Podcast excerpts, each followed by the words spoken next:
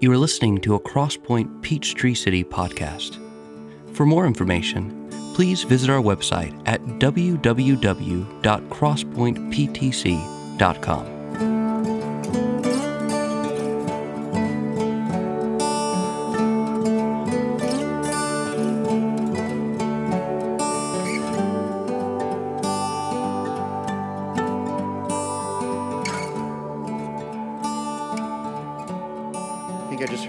Topo Chico out in the hall from one of the kids walking down. One of the context there, you know. Uh, good to see you all. Good morning. Thanks for bringing the church into this building.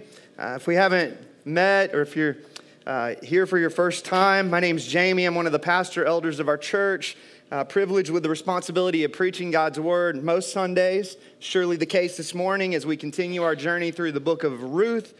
Uh, we've been in the book of Ruth since the beginning of February. We'll carry that on into next Sunday. We'll close out this series, and then we'll have uh, a two week breakdown of Easter as we dive into uh, Palm Sunday, passage of the triumphal entry of Jesus into Jerusalem uh, in one of the gospel accounts. And then the following week, we will celebrate the empty tomb as we do every Easter, as we do every Sunday, really and truly. Uh, the doctrine of the resurrection, we don't leave it in the china cabinet and pull it out for special occasions. Uh, we love the gospel. We proclaim it uh, each and every time we gather in spaces like these. The book of Ruth, one of the most endearing stories in all of the Bible. I'm sure many of you would agree with that. Story covered in the fingerprints of the providential hand of a God who's always at work in bringing his redemptive purposes to fulfillment oftentimes in the most unexpected of ways, through the most ordinary of events, the most imperfect of people. The story, as I've said throughout this series, within the greater story of God's redeeming love for us in Jesus Christ. We just sang about that. I'm going to go ahead and invite you to open up to Ruth chapter 4. We're in the final chapter here uh, of this great book of the Bible. We'll be in the first 12 verses this morning. If you don't have a Bible, there, there should be one underneath one of the seats in the row in front of you. Feel free to grab one of those Bibles use it during our time together. Take it home with you if you don't possess a Bible as the church's gift to you. We'd love for you to have that. Let me go ahead and pray for us and we'll get back into this incredible story together. Heavenly Father, thank you for the book of Ruth, for the story of Ruth. This microcosm within the, the greater meta narrative of redemptive history, the big story, capital S. Thank you that it points us forward to the hope of Christ, our Redeemer. Pray that you would help us to see that in a unique way this morning as we sit with and camp out with these 12 verses. Holy Spirit, we invite you to move in power as we sit with your inspired word in front of us? Would you awaken our minds for, from their slumber? Some of us may be still catching up from that hour we lost last weekend. Lord, would you stir our affections so that we wouldn't walk out of here theological bobbleheads who have more biblical knowledge and yet aren't moved and stirred in the deep recesses of our being by these things? Would you change us from the inside out? Would you transform us through the steady diet of coming together on this thing we call the Lord's Day with its many means of grace? God, would you give me a feeling sense of the things I preach? In Christ's name I pray. Amen. So we're at the point in this incredible story of redemption where an, an, extensive recap of what brought us up to this point in the story would take up most of our time, and yet I want to give us something of a previously on Ruth. Uh, and so let me just briefly mention, by way of a reminder for many of us, that the story of Ruth, it's set against the, the backdrop of a dark time in Israel's hard and happy history. As you've heard for weeks now, in the days when the judges ruled, time when there was yet no king in Israel and everyone did what was right in their own eyes. An ancient Near Eastern form of postmodernism. What's true for me is true for me. What's true for you is true for you. And we'll all live in accordance with our own truth. The story of Ruth beginning with a famine in the land, leading a woman by the name of Naomi and her family to leave for the land of Moab, one of the many surrounding lands of foreign gods. A land in which not only did her husband died, leaving Naomi a widow and her sons fatherless, as if that wasn't tragic enough, but a land in which her sons too died, leaving their two Moabite wives, Ruth and Orpah, grieving widows. Three funerals, three widowed women. This story's beginnings, much like the story of Job and yet a story not completely absent of hope, as we've seen, as Naomi learned in the midst of her grief that the famine in Israel had finally come to an end, prompting a return for her to Bethlehem with her daughter in law Ruth right by her side. The return home for Naomi, nothing less than sorrowful, to be sure, having tasted numerous times over the bitterness of her own tears. God having become in her mind this frowning providence behind which there hides no smile and yet, this is the story, as we've already begun to see, of a great reversal, a story of redemption born out of the ashes of ruin, because that's what God does.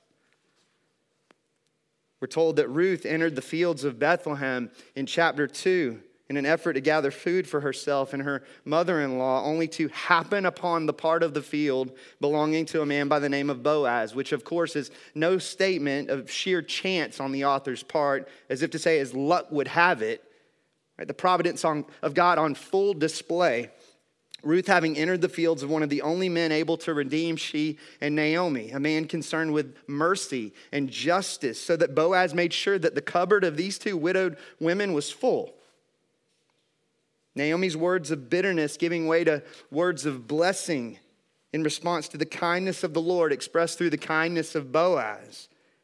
A kindness that, that extends beyond putting food on the table Boaz promising to Ruth at the threshing floor, going back to last week, chapter 3, that she will in the end be redeemed. And with her redemption, Naomi's redemption. This is a two for one.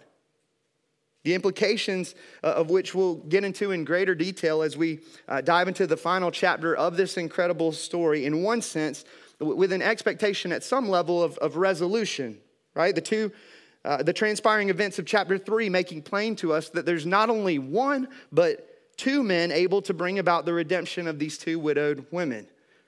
In accordance with the law, at least two men able to provide for Naomi and Ruth. That's good news. And yet, in another sense, the happily ever after, it's not in the bag just yet. Chapter 3, the last time we see Ruth and Naomi speaking in this story, the chapter closing with the outcome out of their hands. They must trust Boaz to bring resolution to their need for redemption.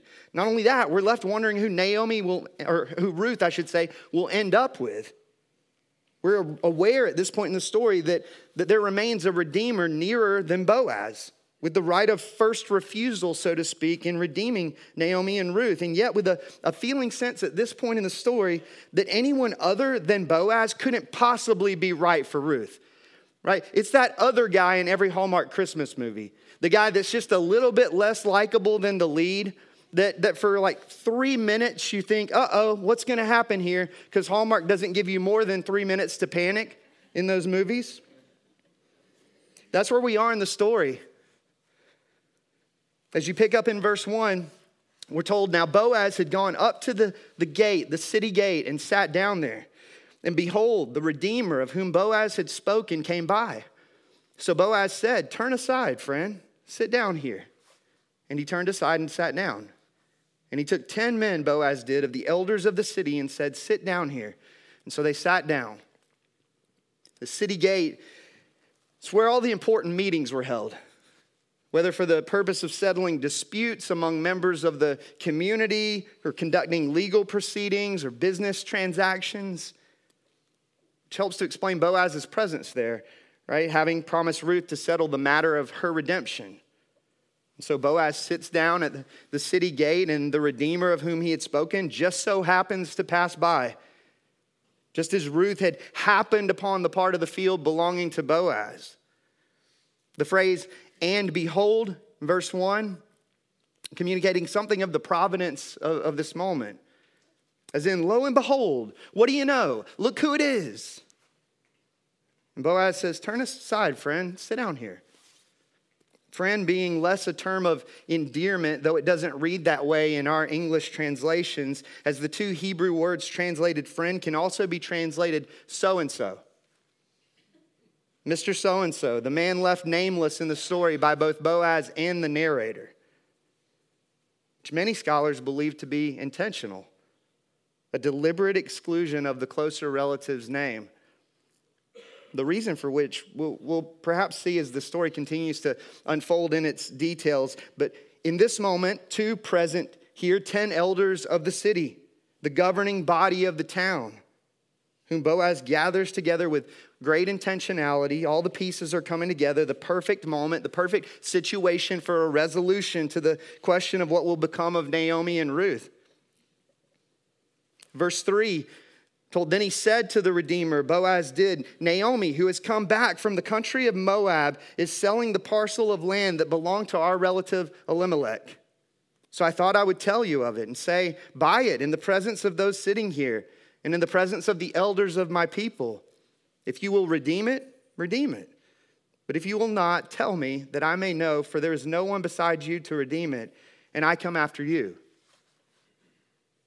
Remember, we've talked about this a few times throughout this series. A kinsman redeemer was a family member who was able to fulfill the stipulations of the Levirate law, meaning that they were able to buy back land having been sold by an impoverished relative so that the land didn't leave the family. Perhaps even buying back an impoverished person who had sold himself or herself into slavery. At times, too, and we'll see this in this particular case, stepping into a husbanding role and extending the family line in the case of a widowed woman whose deceased spouse had left her childless. Here, Boaz explains Naomi's need for redemption in that she's giving up what little land she has, likely in order to raise money to live on, which, if sold to a kinsman redeemer, would keep the land in the family. The buyer adding the property to his own inheritance assuming that there are no children involved, which there aren't in this case. And Boaz says to the unnamed closer relative, Well, you're first in line. What do you think? Does that sound like a prospect that might interest you? And the man said, I will redeem it. It's no surprise that, that the offer is met with a quick yes and amen, as it appears to be uh, little to no risk, this opportunity to add to the man's real estate assets as well as enhance his reputation in bettering the situation of a widowed woman, one that he's only going to have to care for and provide for for a few years, likely. She's up there in age, in her golden years at this point. And yet, Boaz knows something that the mystery man doesn't. Verse 5 Then Boaz said, the, the day you buy the field, by the way, from the hand of Naomi, you also acquire Ruth the Moabite, the widow of the dead, in order to perpetuate the name of the dead in his inheritance. I mean, talk about an oh, by the way statement, right? As Boaz declares that the property for purchase comes with a bride. And not just any bride, mind you, but a non Israelite widowed woman from a land with which Israel has quite the strained past. The commitment far more than a real estate purchase. As the owner of that land would pledge himself to, to marrying Ruth and raising up a child with her to carry on the family name of the deceased. This is a big deal meaning that should Ruth conceive a child, the child would inherit the land in question and the kinsman redeemer would come out on the losing end of the transaction financially. Having invested in caring for Ruth and Naomi for years with nothing to show monetarily for the investment in the end. The numbers don't add up all of a sudden. So that we're told, verse 6, that the Redeemer said, I can't, can't do it. I can't redeem the land for myself, lest I impair my own inheritance. Take my right of redemption for yourself, Boaz, for I cannot redeem it. The man says, I'm out. Just as quickly as he said, I'm in. Perhaps concerned with endangering his reputation, surely concerned with jeopardizing his own inheritance. We're, we're told as much in the passage. In great irony, think about this a man concerned with his own interests and legacy who ends up anonymous in the inscripturated pages of redemptive history. In the words of one scholar, by trying to protect his future, Mr. So and so would remain forever nameless. Right? This part of the story inviting us to, to wrestle ourselves with our, with our own concerns for comfort, for security, for self preservation, to consider the blessing that we may be missing in choosing to live with only our own self interest in mind. We're told that the unnamed man gives up his right of redemption, opening the door for Boaz to exercise that right himself. And Boaz is not only able, but willing in an act of self giving love to be a part of this story of ruin to redemption. I'm in, Boaz says. Verse 7, the story goes on. Now, this was custom in former times in Israel concerning redeeming and exchanging. To confirm a transaction, the one drew off his sandal and gave it to the other. And this was the manner of attesting in Israel. So when the Redeemer said to Boaz, Buy it for yourself, he drew off his sandal. As was the custom of the day, the, the unmanned name removes his shoe in the presence of the governing body of the 10 elders and all the others gathered at the city gate. Everyone's in on this, they're seeing it. And he gives his sandal to Boaz, relinquishing his right of redemption. And that's the last we hear of Mr. So and so. Like Orpah, chapter 1, never to be heard of, heard from again. Boaz, on the other hand, verse 9, said to the elders and all the people, You are witnesses this day that I have bought from the hand of Naomi all that belonged to Elimelech and all that belonged to Chilion and Mahlon. Also, Ruth the Moabite, the widow of Mahlon, I have bought to be my wife to perpetuate the name of the dead in his inheritance, that the name of the dead may not be cut off from among his brothers and from the gate of his native place. You are witnesses this day. Boaz knows that, that his decision to act as a kinsman redeemer in this situation is not one that promises a return on investment in the eyes of the world. And yet, and we've seen it before in this story, the eyes of the world are not Boaz's concern, but rather acting in accordance with that which is right in the eyes of the Lord. And not just the letter of the law, but the spirit of the law. Boaz trusting that what God thinks is what matters most, not what makes the most sense according to the wisdom of the world. And so Boaz offers up this speech, just like the, the unnamed relative in the presence of the governing body of the 10 elders and all the others gathered at the city gate, clarifying his intention to redeem Elimelech's property that the land might remain in the family as well as his intention to marry Ruth and raise up a child with her to carry on the family name of the deceased. Declaring at both the beginning and the end of his speech, You are witnesses this day. a lot of us men, myself included, could probably learn from the assertiveness and intentionality of Boaz in this moment. Like Ruth on the journey with Naomi to Bethlehem. No turning back. You've all seen it. You're witnesses this day. Regardless of what it might cost me, Boaz says, I'm in. Then all the people, love how this passage comes to a close. All the people who were at the gate and the elders said, We are witnesses. May the Lord make the woman who is coming into your house like Rachel and Leah, who together built up the house of Israel. May you act worthily in Ephrathah and be renowned in Bethlehem. And may your house be like the house of Perez, whom Tamar bore to Judah, because of the offspring that the Lord will give you by this young woman, Ruth. Here you have the townspeople and the elders pronouncing a benediction, a threefold word of blessing at the city gate. The first, a, a prayer of blessing over Ruth, that the Lord might make Ruth the Moabite like Rachel and Leah, the two wives of Jacob, who together built the house of Israel up.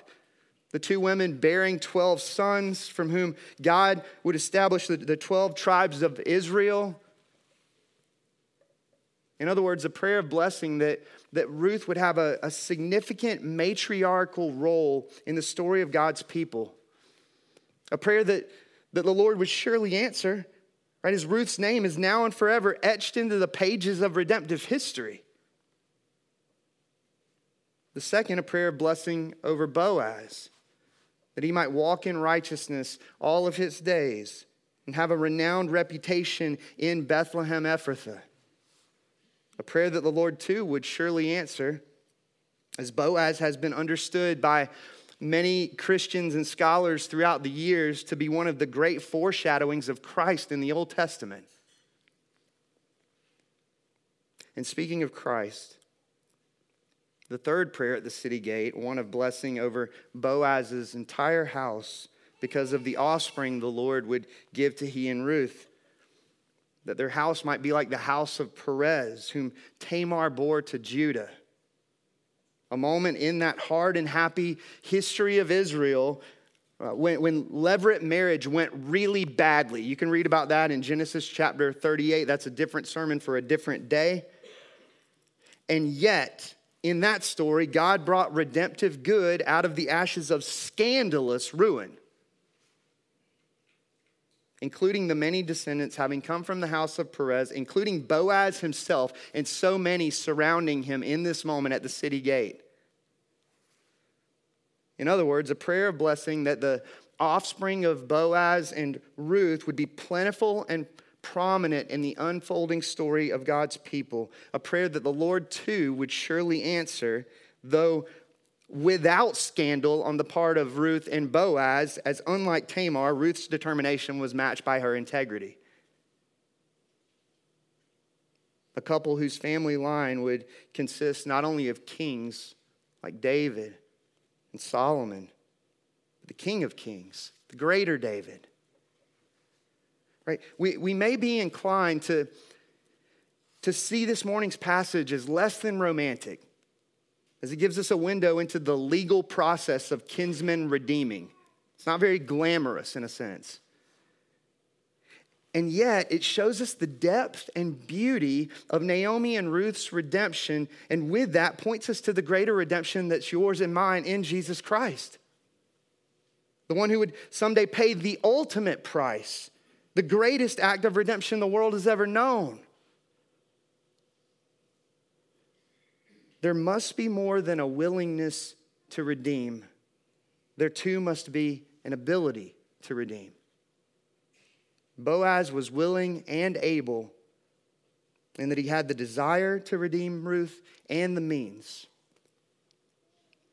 So is the case with Jesus, our kinsman redeemer the one and only mediator between God and men 1 timothy chapter 2 verse 5 as the old hymn goes man of sorrows what a name for the son of god who came ruined sinners to reclaim hallelujah what a savior what a kinsman redeemer bearing shame and scoffing rude. In my place condemned, he stood, sealed my pardon with his blood. Hallelujah. What a Savior, what a kinsman redeemer. Guilty, helpless, lost were we. Blameless Lamb of God was He, sacrificed to set us free. Hallelujah. What a Savior, what a kinsman redeemer. He was lifted up to die. It is finished was his cry. Now in heaven, exalted high. Hallelujah. What a Savior, what a kinsman redeemer. When he comes, our glorious King, all his ransomed home to bring. Then anew, this song will sing Hallelujah, what a Savior, what a kinsman redeemer. In the words of one writer, when we look at Boaz, we see many godly traits to imitate. But when we look through Boaz, we see the gospel of Jesus Christ, our greatest of kinsmen redeemers, who saw the ashes of our greater ruin, greater than the ruin of Naomi and Ruth in this story and saw our need for greater redemption. And he was able to pay, pay the price of that redemption. And unlike the unnamed Mr. So and so, he was willing. And aren't, aren't you happy that he was both? That Jesus came to rescue lost sinners like you and me into a forever family, making us his bride at the cost not of perishable things such as silver or gold or bundles of barley, but his precious blood, 1 Peter 1. And so I say, let's worship this Jesus, our greatest of kinsmen redeemers. We get to do that in a couple different ways as we do every Sunday, coming out of our time in the scriptures with our collective song. Let's worship him. Let's sing of his glory, his goodness, his grace. Let's cry out with our voices as the guitar begins to play. Thank you, Jesus, that you weren't just able, but you were willing. Thank you for the redemption, the greater redemption that you've, that you've given me, that you've rescued me out of a hopeless, the most dire of situations, and brought me into your forever family as your bride, part of the church. You, the bridegroom, the greater Boaz. We also have an opportunity to worship through the receiving of the Lord's Supper. If you're not a Christian, I would encourage you not to participate in the receiving of the bread and the cup, but rather that your next step would be one of repentance, of turning from your sins and turning to Jesus in trust, in faith, and saying, You're my only hope for redemption, for rescue, for forgiveness, falling at his feet as a worthy Lord and sufficient Savior this morning. And if you are a Christian, as many of you know, we take the bread representing the broken body of Jesus, we dip it in the cup representing his shed blood. There are communion stations on either side of the stage here. There's a gluten free table back in the corner there.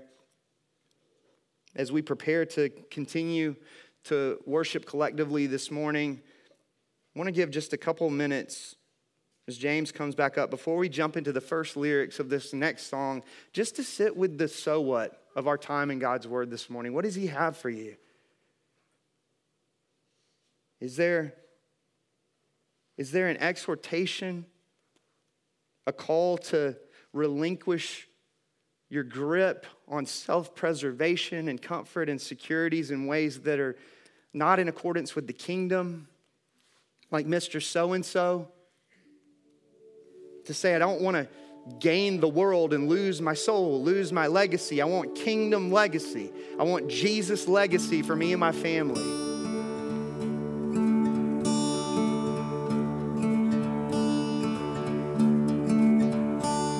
Thanks for listening. If you have any questions about this message, visit us at crosspointptc.com. There you can contact us, find further resources, and directions to our gatherings. That's C R O S S P O I N T E P T C dot com.